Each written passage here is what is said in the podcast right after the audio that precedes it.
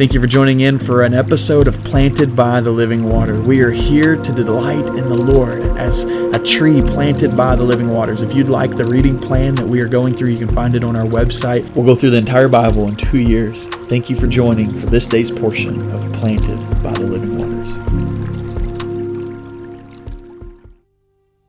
In Mark chapter 10, there's this story of a blind man crying out to Jesus, and um, they the disciples hush him. And I always think of this story as as um, a reminder for me not to determine who God is to have mercy on. And I know that sounds out and right um, crazy that I would ever do that, but but um, aren't we guilty of this to think, well, uh, we, we spend our time and invest in this place because maybe God will have mercy on this person, but perhaps not on that person. And, and I want to just um, remind you of the scripture, Mark 10 and verse 46. It says, Now they came to Jericho, and as he went out of Jericho with his disciples and a great multitude, blind Bartimaeus, the son of Timaeus, he sat by the road begging.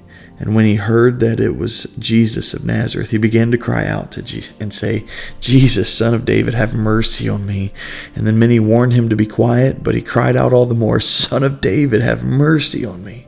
And so Jesus stood and commanded him to be called. And then he called the blind man, saying to him, Be of good cheer, rise, he is calling you. And throwing aside his garment, he rose and came to Jesus. And Jesus answered and said to him, What do you want me to do? For you. And the blind man said, Rabboni, that I may receive my sight.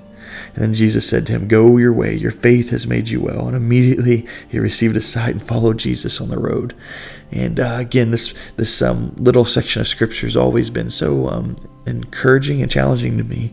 For um, how many times have have I struggled with um, the temptation of of quieting others down, especially in the ministry. Um, you have a lot of people all around you a lot of times that's, that's uh, needing the movement of God. And, and sometimes you can be guilty of, of saying, okay, God, um, uh, I think you'll work here, but, but you may not work here. Instead of seeing where God's working, it's almost like we try to project this work. And I think this is what the disciples were doing is, oh, hush, hush.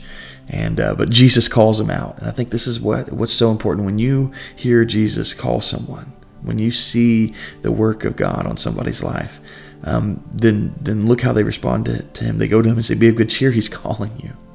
And we, we should be these voices, even if we messed up at the beginning. We should be these voices of, of be of good cheer. He's calling you and, and, and ushering people to Jesus. And then on the other side of that, we have this question that he asks Bartimaeus, What do you want me to do for you? And, and Bartimaeus says, um, Give me my sight. Receive that I might receive my sight.